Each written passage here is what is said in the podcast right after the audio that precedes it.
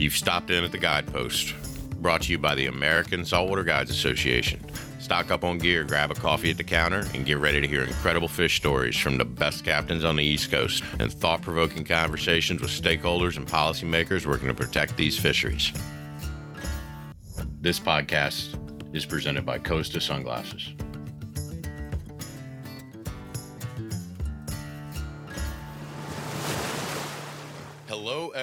Welcome to season two of The Guidepost. Super excited here today.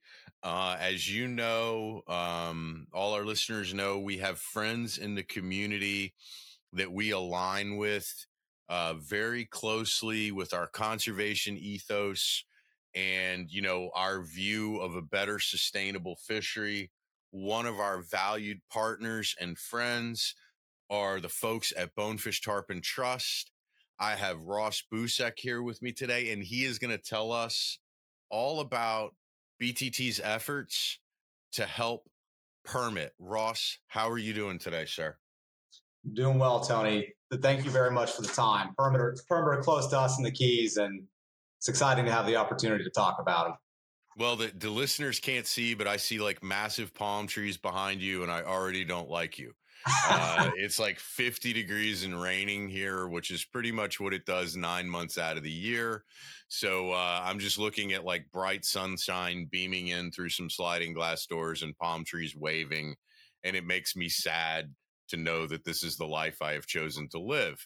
So, um, Ross, you know, the Guides Association and BTT, I think, uh, I think we hold each other in high regard as kind of the uh, the idealistic fools who will you know fight to the death for the fish that they love.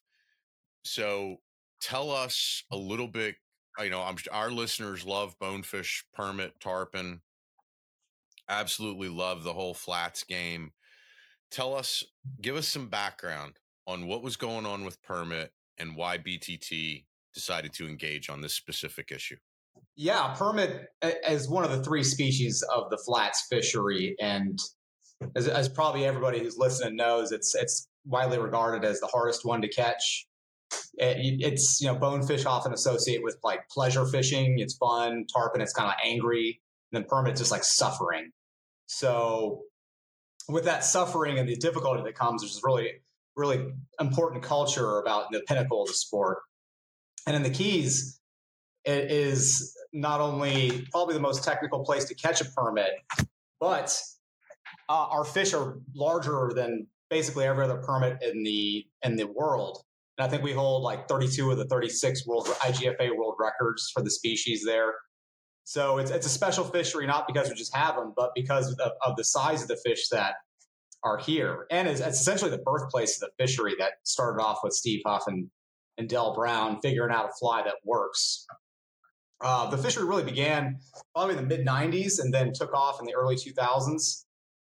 And around right after it started taking off, probably mid to late 2000s, guides started noticing a, a progressive decline in the fishery. Uh, the numbers of fish they were seeing on the flats was getting progressively less, and the the number of shots, or the, I mean that the, the, the size of the fish they were catching was getting smaller and smaller. Uh, obviously, signs of trouble that most fisheries experience so with that in mind, how permitted works in Florida is there really two fisheries for them. There's the, the, the shallow water flats fishery that we all like. And then there's like an offshore deep water fishery that targets them at their spawning aggregations. Our fishery is the Keys pretty much ex- exclusively with a few pockets here and there.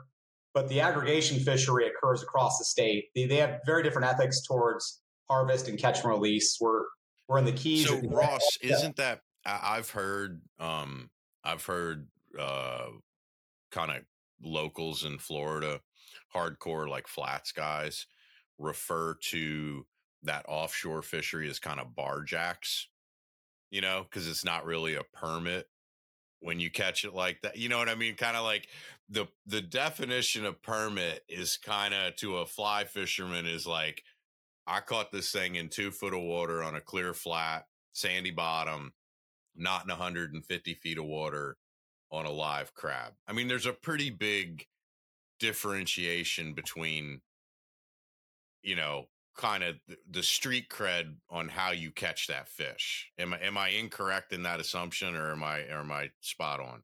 Yeah, you're spot on. I, I, I would also say though, I mean, the difficulties are different. Where I could cast a fly at a hundred permit and maybe catch one, um, but if I casted a crab at one permit on an offshore spawning aggregation, I will catch it.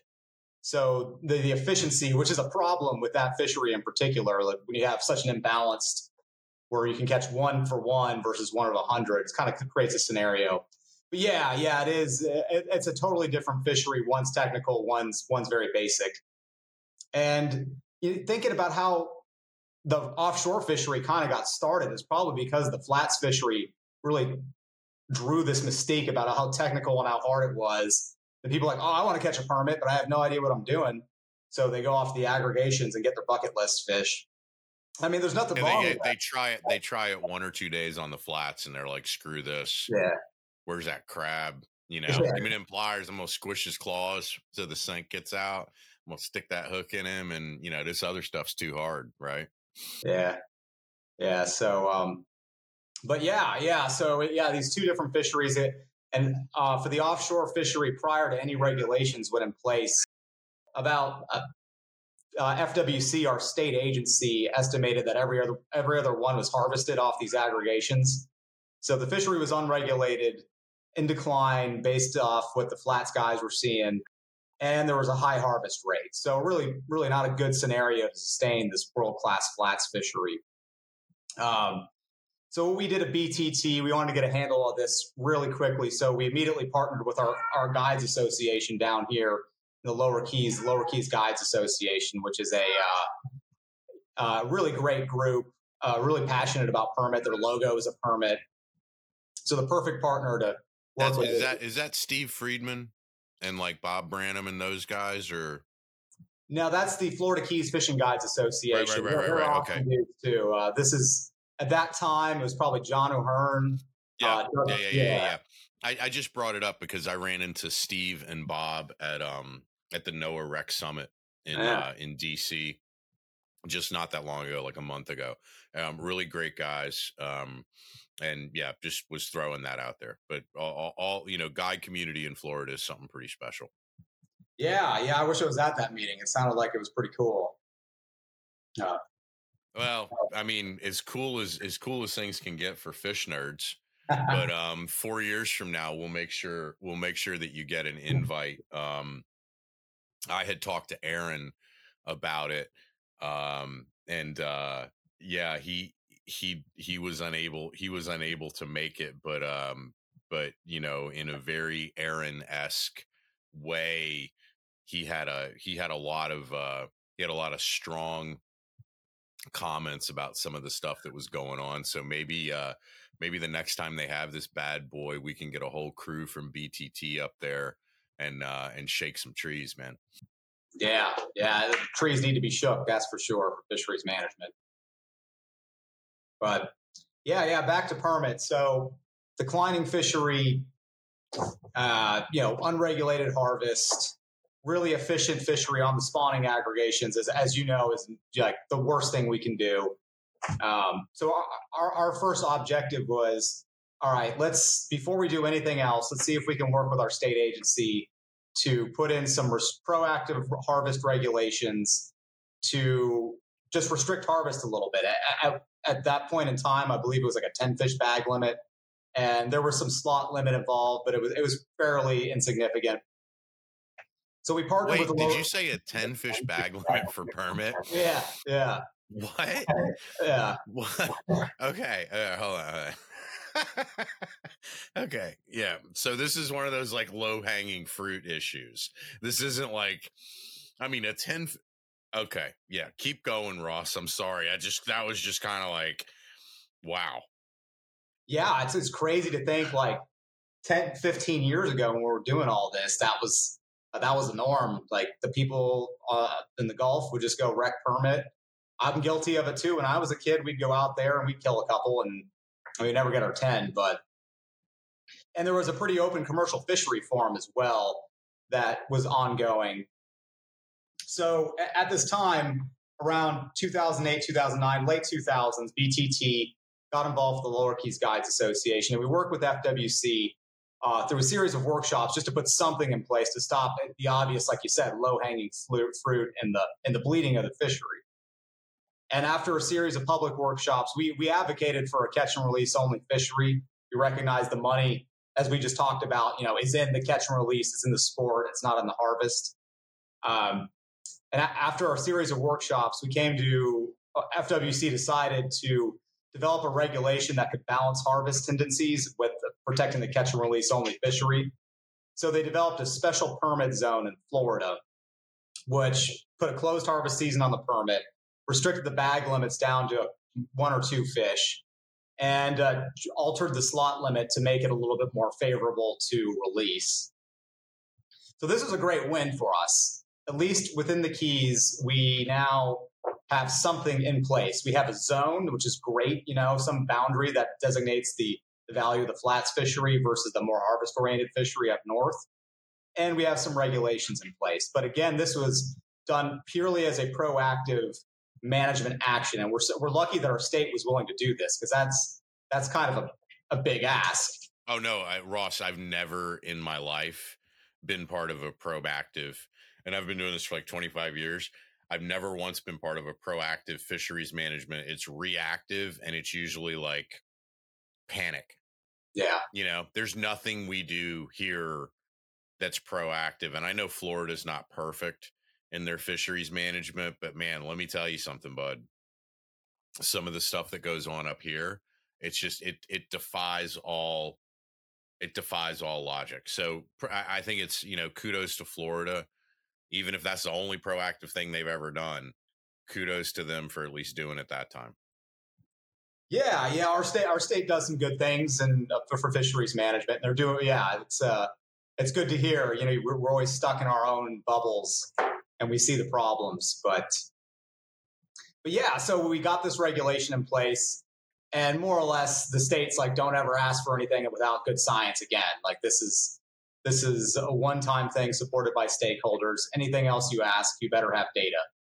So at that point in time, we had the new regulations put in place, but we didn't know whether or not this boundary that was drawn more or less around the keys was offering protection to the permit. It, are the permit migrating out of this boundary to these northern waters where aggregation fisheries and harvest tendencies are high? Are they staying within the zone? And what does that mean? So recognizing now we had to check check these regulations out, we initiated a cooperative large scale dart tagging program, mark recapture program. And the idea was to determine a lot of the basic stuff, permit growth rates and all that, but most importantly, to evaluate are the permit on the flats migrating across this boundary where harvest regulations are still unregulated, thus kind of negating this new boundary that was put in place. So we ran this study for about 10 years. we had about uh, a couple hundred or about 150 anglers participate. And we were captured the, about 40 fish out of the thousands that were tagged. There's a low, there was a low recapture rate that is a whole bunch of uh, reasons for that. And what we found in that study was that the fish that were tagged in the keys were almost certainly going to be recaptured in the keys.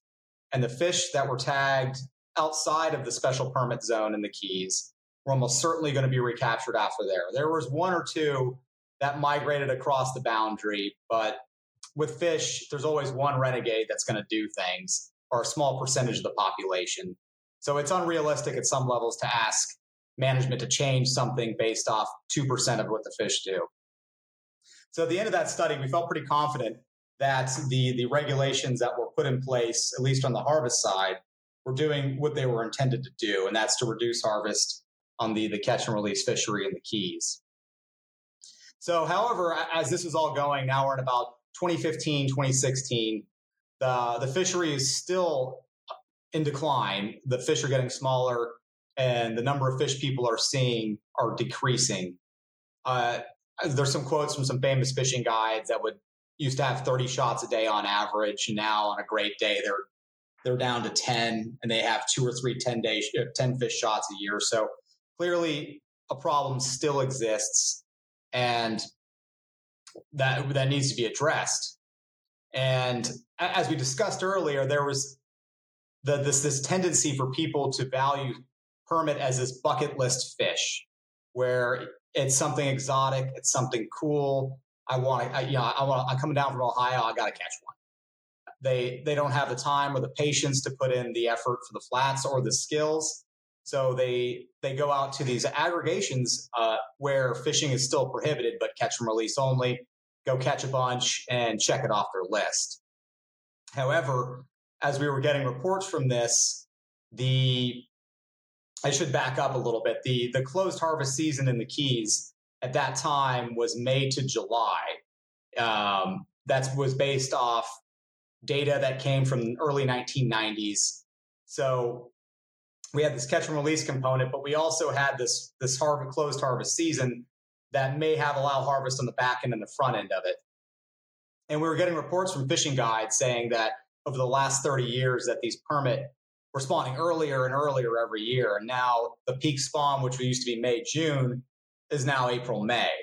So even though this this closed harvest season was put in place, the fish are spawning earlier.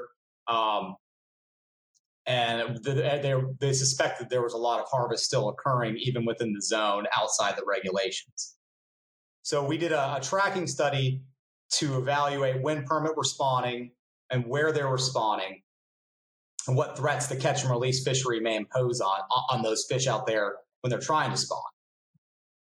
So we ran this study out. We tagged about 150 permit throughout the Keys and tracked their movements for about five years. And right and right off the bat, the first thing we Ross, were y'all? I'm you're you're on a roll, dude. And I don't. Nobody wants to hear my voice, but I'm just yeah. wanted to ask a question. What kind of tags were y'all using? Yeah, I appreciate that. Uh, we were using their acoustic transmitters. Okay. Um, and what they how they work. They're pretty. Oh, I know. Yeah. No, no, no. Yeah. So I work. I work with a PhD. So if you have to deal with them, maybe maybe we can have a beer one time and and trade, trade war stories about having to work with a PhD is probably one of the most awful experiences in my life. It's like, you know, talk about the definition it is for four days before we do anything. I'm just kidding, Willie. I love you. Um, but uh, but no, we just got we just got a little bit of funding to do an acoustic. We teamed up with New England Aquarium. They own the array up in uh, Martha's Vineyard, mm-hmm. and we're going to announce this shortly. But you know, um, we just got a uh, we just got a little bit of uh, cashola to do a two year study on false albacore oh, because oh, cool. that believe it there's no science on them whatsoever none you know it's just this little scombrid nobody cares about and um and if you look at like you know our our favorite social media guy Cody uh our our secret weapon up to our guys in Martha's Vineyard it's the one fish that connects all the light tackle guides. You know, y'all have all these like super, super sexy, cool fish like bonefish, permit tarpon. We're trying to save freaking false albacore because we don't have nothing left. But like, there, there's like a jihadist following for. Eh, eh, I mean, to catch an to catch an albie from the beach is like a big deal in the Northeast. I mean, it, think think about like you know how difficult that is. Like to to run down a beach to try to catch up with an albie, unload a, a double haul, and get the little bastard to eat, um, and then fight it from a beach with probably a hundred other idiots throwing at the rest of the school. It's a challenge. I mean, it's it's a, it's like a carnival. It's pretty funny to watch, and um, the numbers seem to be declining. And every time we ask a question, they're like, "Yeah, there's no science on them."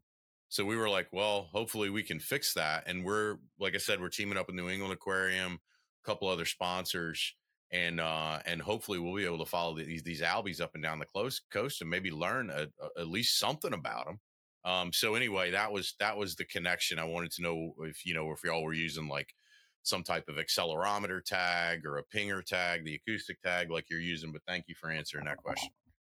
Yeah uh, tony you brought up a good point too. I mean we have all these unregulated fisheries. I mean the albies are just 10 years behind or 10 years, 20 years behind what we were dealing with permit, this niche thing that had no value and no science. And I was talking with Cody earlier about this is Jack Crevalle's. That's another fish that like Oh my god. I, listen, our we have a we have a member, great guy, Florida guide. He's German though. His name's Michael Mowry. and he's a guide up around where Cody is in Stuart. And he used to guide in like, you know, oh my gosh, like all over the place. He guided for Atlantic salmon in Iceland. He's he's guided in Europe for trout. He's guided in the Pacific for GTs. So he has this client base from Europe that follows him wherever he guides. They really enjoy fishing with Michael. Michael's a great guide. So he just he he got, he got married to a wonderful wonderful lady. They settled down in Florida, and you know probably I don't know. I think I say probably been there like five ten years something like that. They've been there for a while, and Michael found Jack Crevalle, and he's got these people flying from Europe, and they call Stuart, Florida, Valhalla, because they were they were flying to the end of the earth, spending ten thousand dollars a week to get three shots at a GT, right? And, and then you're in a coral head, you're probably never going to land the damn thing. And then they go to Stuart and they're throwing these poppers and they got 15, 30 pound jacks chasing each other. They're getting 20 shots at jacks a day. And the jack fights just as hard as a GT. They're both jacks. And these guys are like, I don't really care what they look like. Yeah. The eats are awesome and they pull like a horse. Like, I don't care. So he's they call Stuart Valhalla, and he's got this whole client base that has followed him around the world, and their favorite thing in the world is Jack Crevalle. And they and Florida allows these people to cast net them and sell them for pennies on the dot. I mean, I don't know, man. I think I'd eat a lot of stuff before I ate a Jack Crevalle. Uh, I, I, think the list is pretty long. They may be on the short end of like what I'm going to eat. And it's just, you know, it's one of these things where like, like you said, it's the permit it's not a very well permit maybe not so much but like it's not a very well respected fish but a lot of people rely on it for catch and release a lot yeah and they're fun as hell and like why would you destroy why would you mess up a fishery that has really no consumptive value and and you make the state makes a ton of money off of it and all you have to do is not mess it up and they still mess it up it's amazing to me it blows my mind. Like, I don't know. Nobody wants to eat an albie. What are you killing them for bait for? Makes no sense. Um, anyway, please continue. But so that's that's our like that's our mantra right now. Like these fish that are not well respected and just not treated right, but make up a huge portion of my members' economy. You know, and Jack Crevalle would be another one. But Albie Albies are going to be the poster child. But please continue. No, I, I, love it. And again, as we as we talked about the how many issues are the same, just with a different with a different looking critter, you know. Uh, but with Jacks, it's the same thing. I mean, I'll, a couple of my guide buddies, I'll ask them, "What do you think about Jacks?" And they'll say, "Oh, it was a trip saver. You know, you bailed me out of a bad day. I but I caught two 10 pounders and I killed them for shark bait." It's like, mm, come on, man. You know. Um, but uh, anyways, another, fish, you know, following the same path as permit, but a little, yeah, a little different. Uh, yeah, back to permit though. So again, so like mid 2015, 2016, we're we're starting this tracking study, and uh, the first thing our scientists, including myself, learned is you're a nerdy scientist, catching a permit is pretty damn tough on the flat. So our our, our, our the, the lead scientist on this project, I think he spent a month and caught one going out every single day. So the project didn't start very optimistically, but he, he, he figured it out quickly and got some guide help. But we started putting these tags out.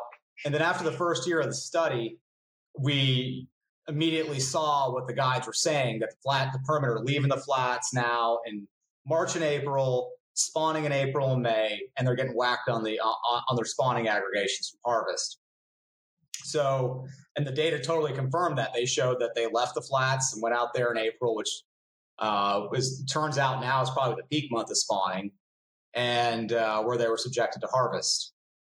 So in 2018, we presented these data to FWC, who was a partner on this project, and we showed them that they're spawning, and we asked them to adjust the spawning season to include the month of April for closed harvest. And like, yeah, this is great data, awesome. Look at that. We're going to protect the species a little bit. So with the mark recapture study that really demonstrated, along with the tracking work later, that the fish, that if you, if you tag a fish in the keys, it's going to stay in the keys.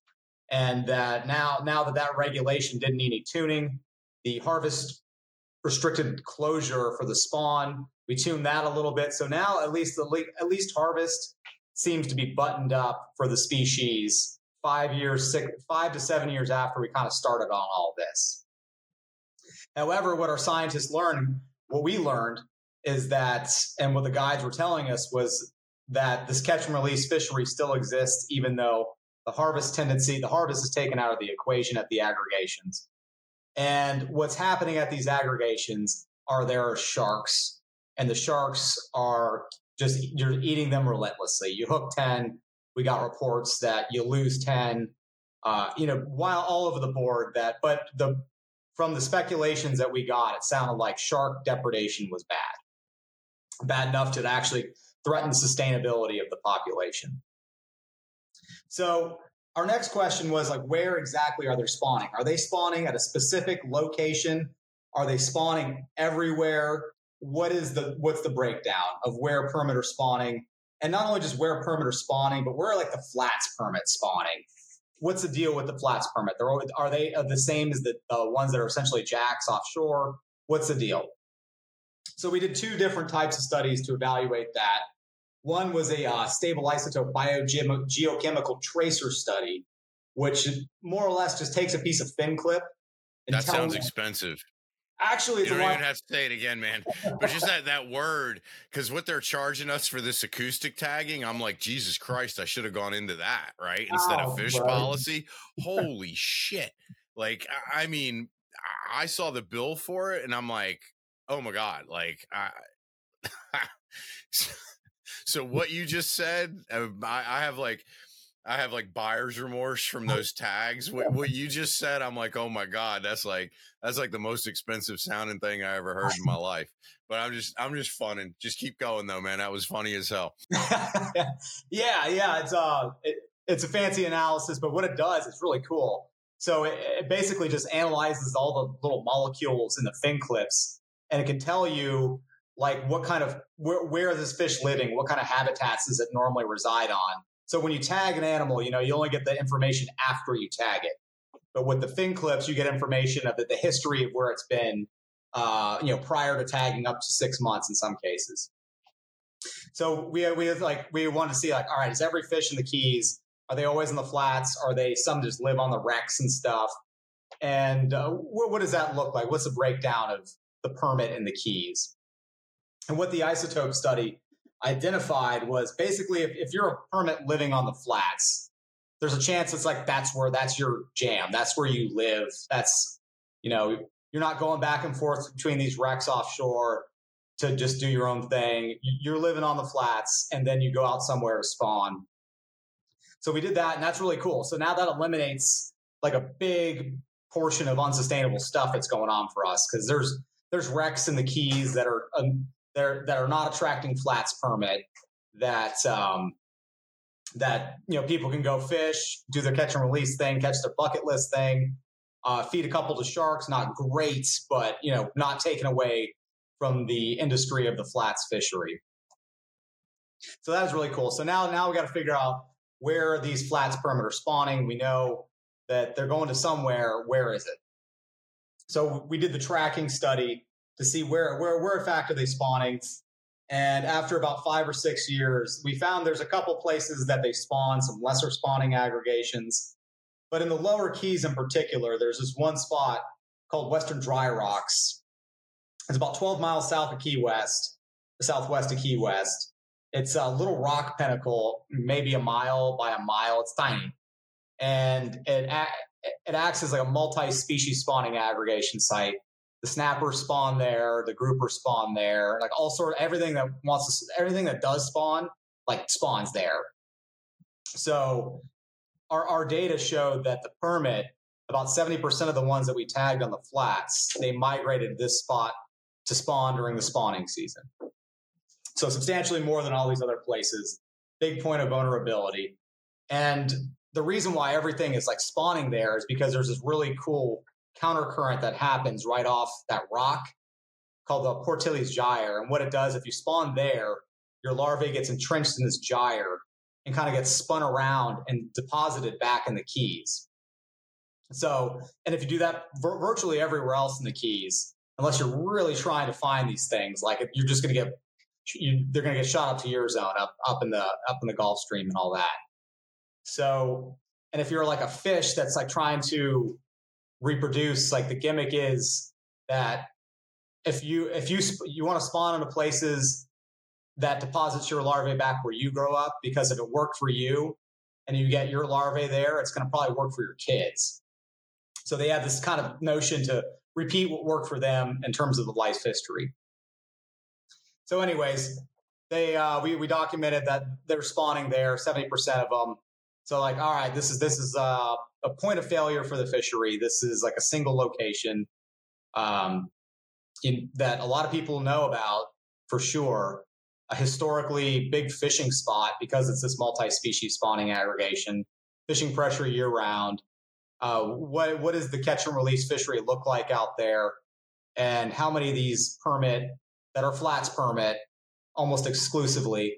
Uh, what, what is the percentage of them that are being eaten by sharks prior to being landed? So we followed all that up with a uh, catch and release study to evaluate, actually two different catch and release studies to evaluate how many permit are getting eaten by sharks. One was kind of a pilot uh, survey to look at the flats versus Western dry rocks versus Gulf wrecks that we know don't have flats fish but have permit and a few other places. And from that study, it looked like the flats you lose one of 50 to sharks, maybe. Um, on the Gulf wrecks, uh, which are north of the Keys, it's closer to 80% you lose to sharks. But since those aren't really flats permit, it's not great, but it's not the cause for the decline in the fishery that we're observing. And then if you go to Western dry rocks, it's about 35%. So two of five that you hook getting get eaten by sharks. But again, as we said before, the the, the catch rates are so high. It's you know a crab per fish. You see the aggregation, you throw a crab in there, it's you're gonna get a you're gonna hook a fish. Like that's that's how it works. And you do that until your, your arms get tired. So given that that has this really high efficiency, this high catch rates, and now this high tax from the sharks, this is like an unsustainable thing that we can't tune the special permit zone any further to reduce. We can't reduce harvest any more than it is because it's already closed during the season.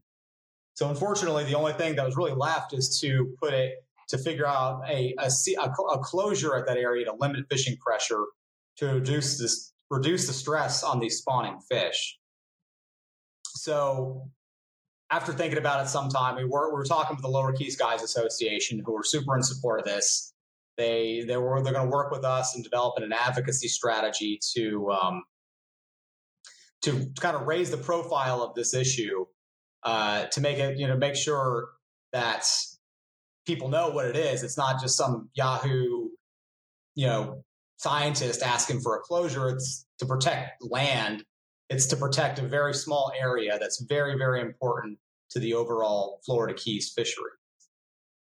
Um, I, I, jumped over a, a, one management thing if you want to hear it. Um, but all right, all right. So yeah, as we as we kind of figured out through this process, is the Western Dry Rocks area is managed by uh, two different uh, agencies that don't really agree on everything you have FWC who uh, who who wants to protect access uh, until that propose, opposes a, a, scientifically proven unsustainable threat to the fishery.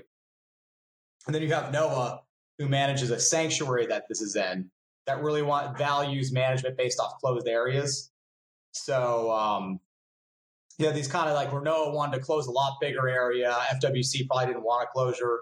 So NOAA uh, as they were getting data on this, decided to propose a uh, year-round uh, no fishing closure there, uh, along with several other closures that just did not land at all. Like the stakeholders freaked out. Like as as you know, uh, has that works sometimes. And anyways, after after all that happened, FWC basically said, "Okay, everyone, we're putting the brakes on all this. This is not happening." Uh, no action is going to be taken until we you know, wrap our heads around what's going on. So at this point, we're like, all right, this place is never going to get protected. We need to we need to do something else. So we decided to run an advocacy campaign based on the science that we did and the science that others did at this place to uh, again raise the profile of the issue, demonstrate the importance of this place, but also the controversy that associates with this closure. I mean, a lot of people make a lot of people make their money fishing out there. It's a it's a close boat ride to Key West. There's fish there all year round because everything there's always something spawning out there. Um, so we wanted to demonstrate that on a public stage. And so what we did is we we worked with a marketing firm to develop a campaign that you know shows the science, shows the controversy, and, and kind of shows the value of protecting this area. So the the marketing firm came up with this slogan called "Save the Horny Fish," and developed a bunch of slides around it to kind of bring out, you know, like inspire arguing on social media and inspire like people viewing it. And um, it did just that. You know, you had we had some we had some we had a photo of a, a girl crying with a shark bit permit, you know, a four year old that that you know immediately fired up the people wanted to keep it open because they said we're using a kid to uh, you know do something and immediately you know, there's pushback and then uh, we had other things like uh, if you swam 50 miles to get laid, you would want to be left alone. Anyway, so like all this stuff. And we have people comment, you know, really high profile people with fishing shows and stuff. We're like, oh, you know, the science is wrong. This is all fake news. Um, this is totally just, you know, there's the blah, blah, blah, you name it, you know. And uh, then other people are like, no, I fished out there for 40 years and like, it's bad, man you know, 35% of fish lost to sharks, that's probably like way low. I'm, I'm shocked that they got such low numbers. So we had these kind of debates that were going on in social media. And then on top of all that, the point of the campaign was to develop a petition and uh, have people write FWC and, the, and NOAA to advocate for a, a, seasonal closure out there just to protect the, the couple months that permit spawning and mutton snapper are spawning, which is the, the other fishery species that the state really cared about. Um, so four month closure, not so bad. One square mile area, not so bad. And um, we wanted people to write our state agencies about this and let them know and let the feds know that this is like this is stakeholders approve of this. You know, the opposition you're hearing is minor; it's a small minority. And at the end of the campaign, we were able, we hope to get 100 people to take the time and write our state and federal agencies. And at the end of it, we got over about 500 people to write our state and federal agencies. And so after this, after the science, all the hard work on the science, hard work on the advocacy, FWC decided to make a decision. we just went through a public comment period, Ross, Mm-hmm. And unfortunately, I didn't have a marketing firm to do something funny. Like if you swam 50 miles, you'd want to get laid in peace too, which is friggin' brilliant. Like kudos to them. That's some funny shit. Um, we had to go off a 150 page document of fisheries horse shit. Mm-hmm. Um, four different four different topics, 18 to 22 different options, depending on like what you picked. And they gave it to the public and told them to comment and we were like mother you know th- we're never nobody's going to say anything. Like we're never going to get anyone to say anything. And we got we generated half the comments that came in for stripers um you know almost uh, right around 600 uh, and they don't count form letters it's only individual emails that are really important. Mm-hmm. so you know we had to go through like a year long campaign of educating people on this stuff to where we could get them to the point where they could write you know, an email. Um, but it was, I mean, you know that that that is such a heavy lift for the listeners you know that don't understand that you know when you start an advocacy campaign you're not asking people to check a, ne- a yes or no box you wouldn't have to you would it wouldn't take professionals to tell you how to get that done i mean that's just you know um and you're always going to have the naysayers and there it's always going to it's always going to devolve into personal attacks and and you know just dumb shit that people say.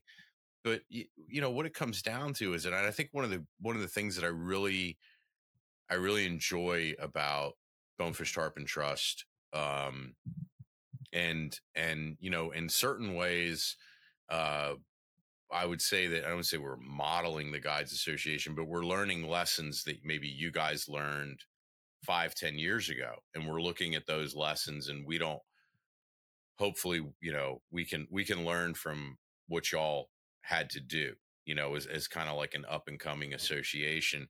And I think one of those things is, you know, when somebody looks at you and says, we don't have the science, y'all are like, okay, we'll do the science. How about that? and then we'll give it to you and then you got it and then what are you going to do with it? And eh, for the listeners when you take that course you don't know what the science is going to say. It, it may tell you something that you didn't think was accurate but but you know it's it's almost like a you know pick, pick your own poison kind of thing. Like when you start this you don't you may have an idea but we don't know a lot about fish generally and and you can get some pretty significant surprises and i think that speaks a lot to the honesty of btt the intellectual honesty where it's like you know whatever more science is mm. better science and if you don't have it we're gonna we'll pull our boots on put our put our big boy pants and we'll get it for you but do something good with it right? Don't just don't keep finding excuses to not do anything and I don't know, man, that's just a little kudos from us to you uh, and something that we're trying to do. You know, we talked about Albies for a second, but that's exactly it. You know, we're like, how could you treat this fish this way? Oh, there's no science on it. And I'm like, hold my beer because there's fixing to be science on it. And then you're going to have to do something. Right. And then if that's, if that's the path that we have to go down, you know, so be it. So, um, so please, you know, tell us more about our friend, the permit.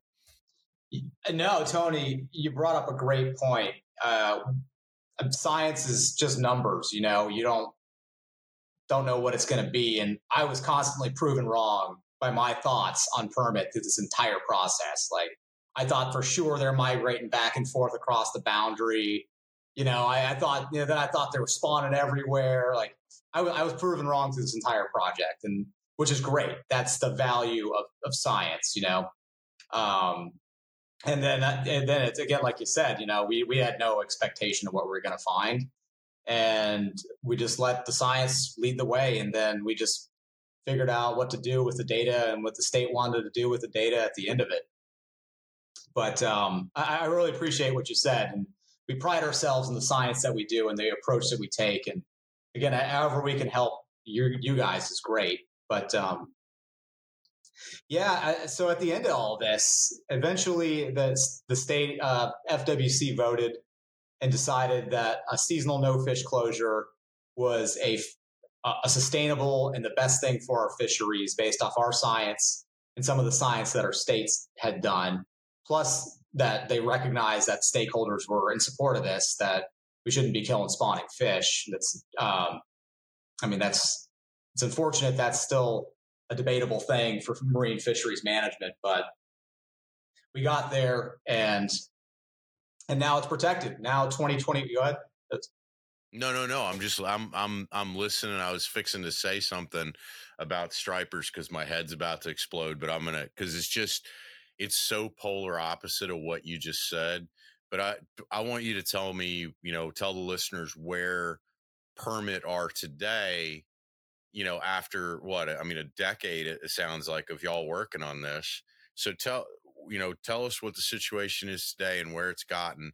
And then I'm to make you hee haw all the way home when I tell you what we're dealing with with striped bass, because it's like, if you if you could go to fisheries management bizarro world and everything's the opposite like you walk on the ceiling and shit like the wonder whatever that that cartoon was and I watched as a kid, just when color TV came out.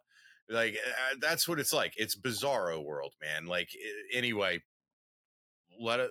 I don't want to. I want to mess up what the listeners are all on the edge of their seat. We know that we know y'all closed a real small area just to let the permit spawn so they weren't getting eaten by sharks because let's face it if if you got an aggregation of fish this isn't the sharks fault right? Sharks just trying to make a living. And, and if you got an area like that that draws in spawning aggregations, I mean, that's an easy meal for a shark, and sharks aren't stupid. So, I mean, kind of hard to blame the sharks, right? It's kind of the fishermen that need to adjust their behavior. Sharks just being sharks. So, so what? Where, where, where did this lead, and where permit at today, Ross? Yeah, permit are optimistic right now. Uh, to, to wrap it all up, we we went from you know in 2008 a declining unregulated fishery with an open commercial fishery to more or less say a very very extremely limited commercial fishery with restrictive har- harvest regulations where the fishery is valued as a catch and release only fish, a seasonal no fish closure at their most important spawning site in the lower keys. So we went into this to figure out how can we stop the bleeding, where are the points of pressure that fishermen are, you know, that fisheries are causing, and we we feel really good that we're able to do that. And if you talk, but yeah, if you talk to um, if you talk to the the guys in the lower keys right now, now the closure passed in 2021. No one was fishing in 2020, and guess what? They're seeing a lot of two and three year old fish on the flats. So yeah, that's awesome. You know, I mean, it's hard to get hard to make sense out of one year. You know, it's not very scientific of me, but it's optimistic, man. You know, and that's really cool to hear. And hopefully, it's a sign for good stuff in the future. Well, you know, you can't like. so you know, when I said I was about to jump out of my skin before, because just to know like what we're going on with what's going on with stripers. So stripers are anadromous broadcast spawner. We know where they spawn. so they used to spawn in every river up and co- up, up up and down the coast, but you know they they dammed up all the fast moving rivers. You know, in the last hundred years for either like grist mills, hydroelectric dams, whatever. And it just so happens that the Chesapeake Bay's rivers don't move very fast. You know, there's one one hydroelectric dam, the Conowingo on the Susquehanna, nothing else is really worth damming up. So, you know, we we produce 60, 70% of the striped bass, the coastal Atlantic striped bass population. And it's not it's not because the Chesapeake's a magical place. It's because our rivers move so slow they weren't worth stopping, you know, for energy or whatever. Um, so uh we know where they spawn. And in the Chesapeake Bay in particular, are in the Maryland portion, the spawning rivers are closed to targeting until June 1. Okay. June 1. Like if, if I live on a spawning river, I cannot fish for striped bass, but in, in that river, but in the main stem of the bay where they aggregate, right? Where, where they stage to spawn is perfectly fine. I can go out and kill them. Now, here's the funny thing they don't really eat when they spawn. So closing the river down when they shoot up there to spawn is about as good as a screen door on a submarine because they don't eat. And it just, you know, the females are in and out super quick, couple tide cycles. They don't like to be here. The males are the ones that'll sit basically in those staging areas and wait for another wave to female of females to come in. They'll all shoot up the river, go to the spawning areas, broadcast spawn. Females are gone. Poof and they wait for the males go back to the staging area, wait for that next wave. But it's perfectly fine to kill a big one in the main stem of the bay, but can't go in the spawning areas. You can't even fish. Can't even target them. Can't even catch and release. It makes no sense. Nothing about striped bass management makes sense. Um, you know, I, I mean, I go on and on forever, but you know, the scariest thing is Ross is that we have the science by and large. I mean, we know how they behave. It's probably one of the most studied fish in the world. Um, you know, and they're they're pretty doggone resilient. Like I said before, like they, you know, they shoot, man. They they live in freshwater reservoirs. We we we bust them, trained them out to California. We've done everything in the world with these things, and, and I mean, they are resilient fish. But for some reason, you know, we can't we can't help but knock the knock the population down. Every time we got something good, we got to wreck it. Um, and it doesn't make a it doesn't make a lot of sense to me. And I think the one benefit, you know, that I was talking with somebody this morning, um, an advocate, and he's actually a writer. He's a well known guy. I'm not going to say who. I'm not going to say his name on the podcast, but if I said it, you might know him in the striped bass world and uh, and he's like, man, I don't understand it. He's like, I don't, you know, I don't, I don't look at, I don't see how people look at striped bass this way. Like, my gosh, you know, look at how people treat tarpon and bonefish and, and permit. And I kind of stopped him in his tracks. And I'm like, man, I'm doing a podcast later today, and I don't think, I don't think you, what your view of how people treat them is how they're really treated. I'm like, man, you know, you, don't you remember the flotilla in Boca Grande Pass? They tried to stop that tournament where they're not even catching the fish; they're just snagging them, and half of them are getting eaten by giant hammerheads. I said, you know, they used to use bonefish for trolling baits offshore because they were so shiny. They'd rig them up like ballyhoo. I said, you know, look at what just happened with permit. And I kind of gave him this five minute download, and he's like, holy shit, we're all fighting the same fight, aren't we? And I said, Yeah, we are. They're just a little bit ahead of us. You know, they're just, they're just this, you know, couple feet down the road further than us. But it's that public perception, right? Like when you're in the weeds on it and you kind of know everything about it and all the players and all the angles, uh, versus on the outside looking in, you know, y'all may look up at stripers and see pictures of guys with big stripers and, and, you know, oh man, stripers is doing fine. And then you talk to somebody who's like, you know, our whole culture is based on them. And we're like, oh no, man, they're in the shitter. Like they're on, they got pushed off the cliff. They're, and they're tumbling right now. And we're trying to save them. Um, and I think it's just, you know, I think it's so interesting. And that's what, that's why I love these conversations because we're really not that far away uh, from being in the same place.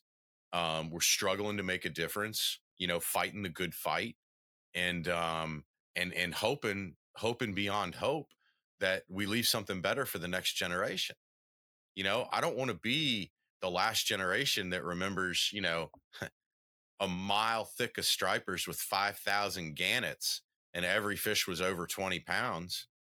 And you could I mean, you could have put a piece of Christmas tinsel on a hook and caught one and just, you know, boiling fish and like straight out of National Geographic.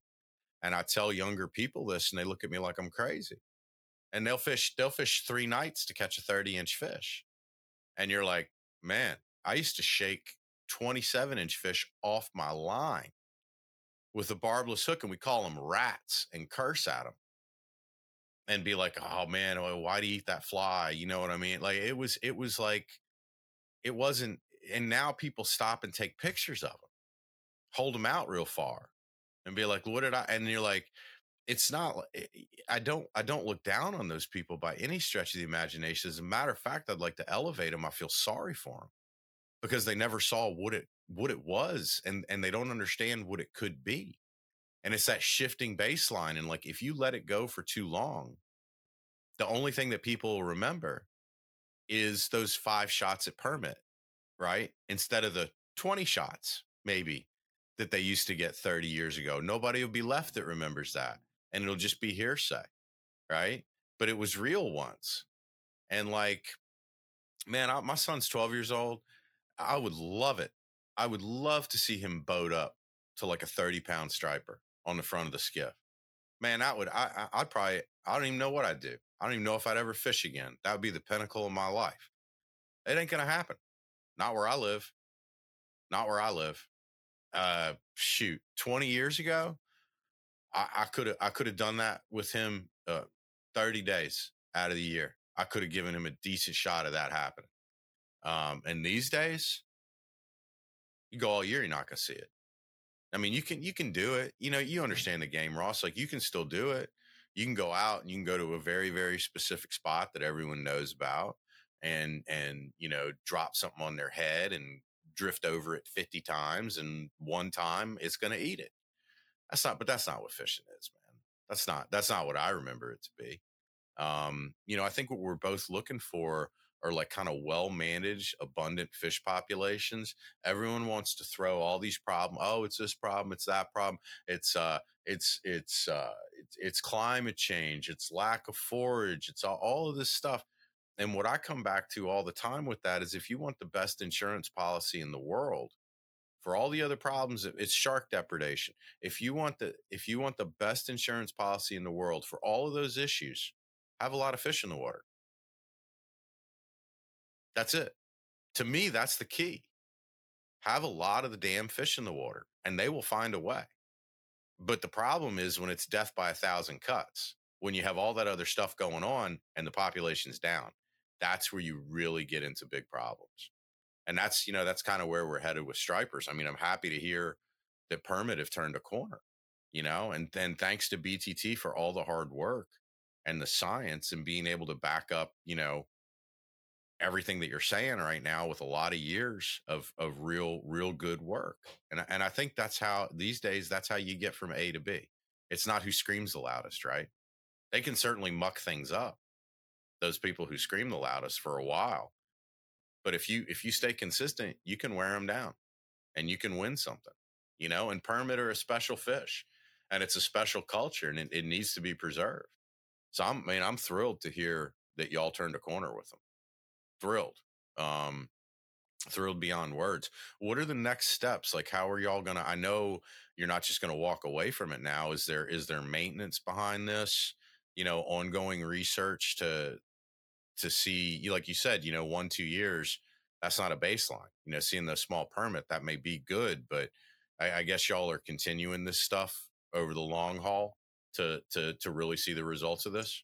Tony, yeah, that's a great point, and I, I, I wanted to follow up too that when we have united fronts, even though your your contingency may not fish for permit every day, the fact that they're advocating for causes, the fact that they're making the culture of recreational fishing that of conservation uh, is awesome. That's when the nation transforms into that. That's that's a very powerful thing for everybody, whether it's Florida, Virginia, you know, Maine, California and that, that, that's great. And I appreciate what you're doing. And I, yeah, it's a bummer that that striped bass are just plagued with so many so many cuts and so many different management zones. That's just that's very that's very tough. Uh, for permit, yeah. So we got this this uh, Western Dry Rocks closure put in place through science. FWC, they're taking it. Our, our state agency is taking it extremely seriously. This is the first kind of closure of its kind. Uh, every other closure that usually happens is 100 miles away from the nearest dock. Uh, re- usually, often more or less regulates commercial fishing, not recreational fishing. And the Western Dry Rocks closure is more geared, it's close by, culturally important. You talk to people in Key West and they say, Oh, my dad, I caught my first mutton snapper on the spawn with my dad in the 1950s. So this is like a historic spot and yeah, in, the fifties, fishing it was probably cool. You know, when it's you and your five buddies. You know, but now when there's fifty boats anchor up there every time something's spawning, that's that's not sustainable. So, long story short, FWC is really more treating this as a trial closure at this point, where they're going to review the status of the the fish stocks there on a three year and a five year and a seven year basis. And if performance metrics aren't shown, the more fish at the aggregation, they're getting bigger, they're spawning more vigorously. If all that's not shown, which is expected to do, then they're going to reopen it. So what we're doing now, we've launched a study to do the necessary monitoring work to determine is it working?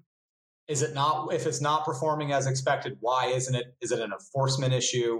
Is it? Uh, is there something else going on? Are the boundaries of that zone not quite right? and, do all that due diligence to ensure that this zone we work so hard for main you know is working and is doing what it expects it to do. And that we can demonstrate that it does work. We put our money where our mouth is that we push so hard for this and we need to show that it, it's we need to evaluate it and we need to make sure that it's it's doing something. So that's where we're at. We're, we're uh, monitoring the status of the permit aggregation there and a few other fish sites up the keys that we know are, are, are flats aggregations, not to the extent that Western is, but are also they hold flats fish. So evaluate those uh, in comparison to Western dry rocks to see how, how it changes over time. But no, that's fascinating, and and you know that's that's scientific integrity when you don't just walk away when you get the closure, yeah. but you do you do follow up to to provide that evidence that it's either working or not working. Because I mean, let's face it, if it's not working, I'm sure y'all y'all won't go crazy if it's not closed, right? I mean, that's not doing that's the whole. Open it back up, then shit. Yeah. yeah, yeah. I mean, what the heck? Yeah. So um, it's it's it's a cool project, and the scientists are already seeing some pretty fascinating stuff. Looking at the using cool sonars to count the fish and see how the aggregation swims, and I, it's too early to say anything, but they, they, they're sounding pretty optimistic that they're already seeing some pretty pretty interesting benefits. Um, I, yeah. you know, uh, Ross, I'm not. I, I, was I was teasing a little bit before, but I'm not. I'm not. You know, not everyone. Not everyone can be a a, a flats fly fisherman for permit, and you know, I think it's great that. Um, I think it's great that you know people consider it a bucket list fish and and and go out and try to catch one, but you know, man, there's also a part of all this that is response being a responsible sportsman. And like, you know, even if you got a little bonefish on and a and a lemon shark goes after it, I mean, the first thing you do is lower your fly rod and bust that leader and give him a chance. Yeah. You know, you don't you don't continue the fight. Um, you know, as I, I hunt, I used to hunt a lot more than I do now, but I still hunt. And one of the differences, you know, I think between hunting and fishing is, you know, when you when I pull that trigger or I release that that nock, my my decision is made. You know, unless I miss, that thing's dead. And I've I have chosen to harvest it. And you know, when you're fishing, I think what I've found is like, you know, a lot of times, even I mean, even if I even I just take my kid to one of the ponds around here and we're we're catching crappie, and I mean, I grew up eating crappie, crappie, right? Ten zillion of them. And then I, you know, I'll, keep, catch a nice one and, and be like, ah, oh, you know, let's, let's go home have some fried crappie. And then I'll look at it and I'm like, I, I don't want to clean this thing. I'm tired. You know, I want to go home and take a shower and and probably work some more. Like I don't, you know, I don't want to get that whole pro. And then so like that as I'm as I'm holding that fish, that decision is made in my hands. And more often than not, I let him I let him go to swim another day, you know, for my own personal reasons. And I, I just think that if you're fishing and you're in an area where you know you can hurt the fish, maybe the water quality is bad, maybe shark's to eat it, maybe the conditions, you know, like let's say for example for a snook, maybe the water's too cold and and you shouldn't be fishing for them, right? It's it's going to hurt them if mm. if you mess around with them. I think it's I think it's really important that you know BTT is doing this kind of work because it educates anglers because some anglers honestly don't know and they don't understand and and educating them and I found like especially the younger ones those are the ones that you can reach and those are the ones that you can train and then you it's a generational transformation you're, you're teaching them they'll teach the next generation and um and i think you know i think that's how after doing this for a really long time i'm pretty sure that's how we're going to win the fight. Uh it's not convincing the 60 year olds not to fill the cooler. You're never going to do that. Yeah. i tried a lot of my life to do that and and it doesn't work. They're kind of set in their ways. But what i'd much rather do is to find a young you know uh, up and coming angler who's really you know just wants to learn and and wants to wants to be a better fisherman and and all of these things and i think if you can guide them in the right direction you know that's none of this stuff you know I, told i told all the young people this there's no there's no end zone dance there's no parade fireworks don't go off when we win something you win something and you wake up in the morning and you have more shit to deal with different kind of stuff and that's kind of what fisheries work is. There's no like big rah rah thing. But if we want to win in the end, that's how it's going to be done. That's how it's going to be done. It's it's getting using social media and other things to get the information to younger people, getting it something that where they can understand it, and and training them from the ground up, and also helping them to be better fishermen and more conservation minded, more responsible to the resource. Because like I always I always get this into podcasts like if if you really love this stuff and you don't want to fight for it i don't even know who you are i don't i don't even everything i love i fight for and maybe that's just me but like if you if you really love the outdoors and you're not willing to fight for it I don't know if we're going to be on the same team. Uh, and I think the younger generation gets that. Maybe they were taught more science in grade school. Maybe, maybe you know, environment environmental studies was more part of the curriculum. I, I don't know. I, I didn't. I, I, finished school a long time ago, um, but they, they're more prone to you know search for that knowledge. And anyway, I think that that's another aspect of this. It's not just saving one little lump of land it's taking the body of work and then that body of work becomes our best available science until it's you know proven false or something changes or whatever but this is what we know now and getting that into the hands of mm-hmm. people so they understand it and they can make the best decisions while they're out there because i'll tell you man if you talk to you talk to a lot of these kids who are under 30 and if you said hey man if you fish there eight out of the 10 fish you're going to catch are going to get eaten by sharks but if you fish over there maybe it's like one out of 50. Yeah. I, I bet you a lot of those younger kids will be like, I'm, I'm a fish over there. Yeah. It's interesting. It's really, you know, for me, for like a long term view, I see that. And, um, and it's a real service that groups like BTT are doing by advancing the science because we're giving those future sportsmen the tools that they need to make the right decisions because we make a lot of decisions on the water.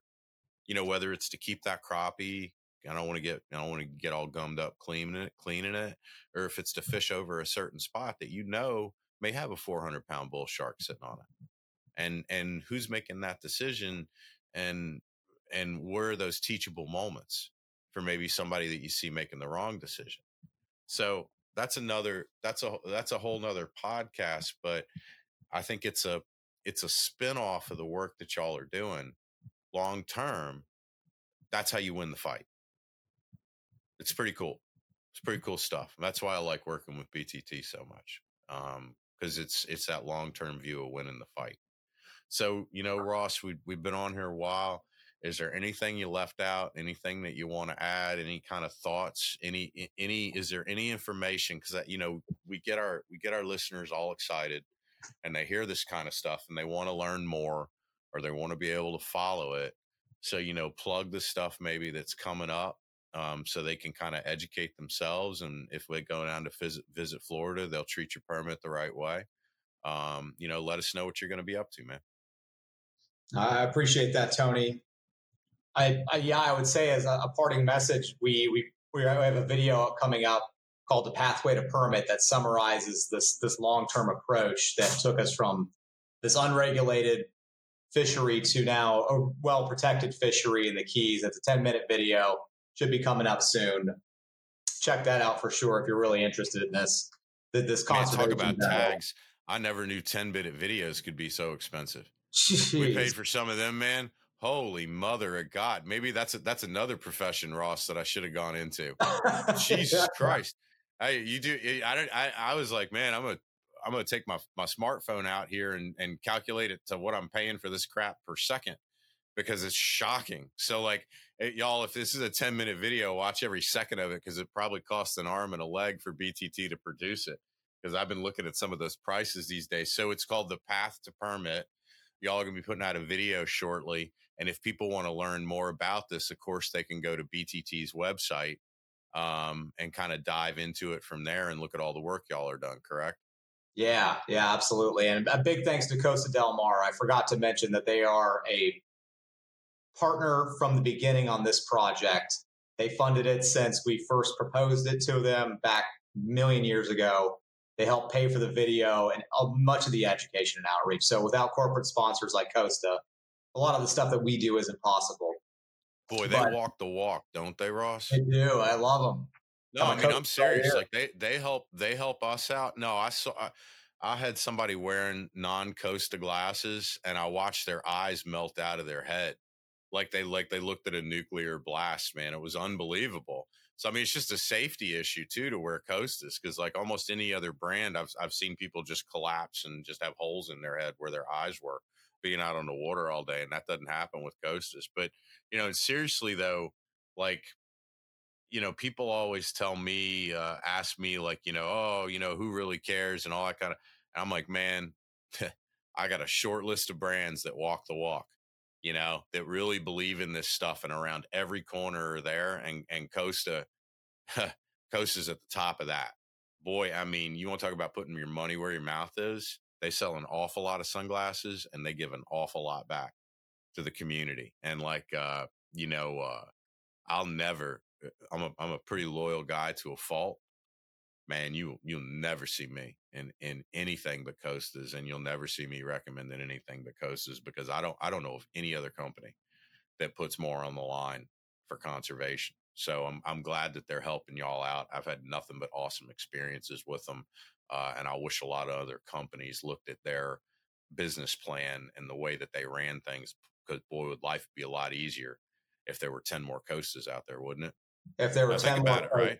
How much more could we get done? Like it's yeah, yeah. That I mean, yeah, we'd be ten years ahead of where we are now. So yeah. every organization and, and yeah, big thanks to them and maybe we can huge huge. Um, so you know, BTT's welcome on here every time.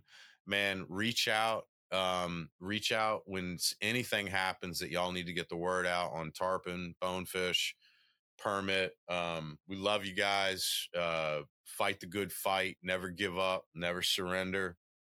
And uh, and you know, I just look forward to the future and I know there's going to be a bunch of things that uh, American Saltwater Guides Association and BTT can lock horns, work on, and uh, and maybe change some stuff for the better.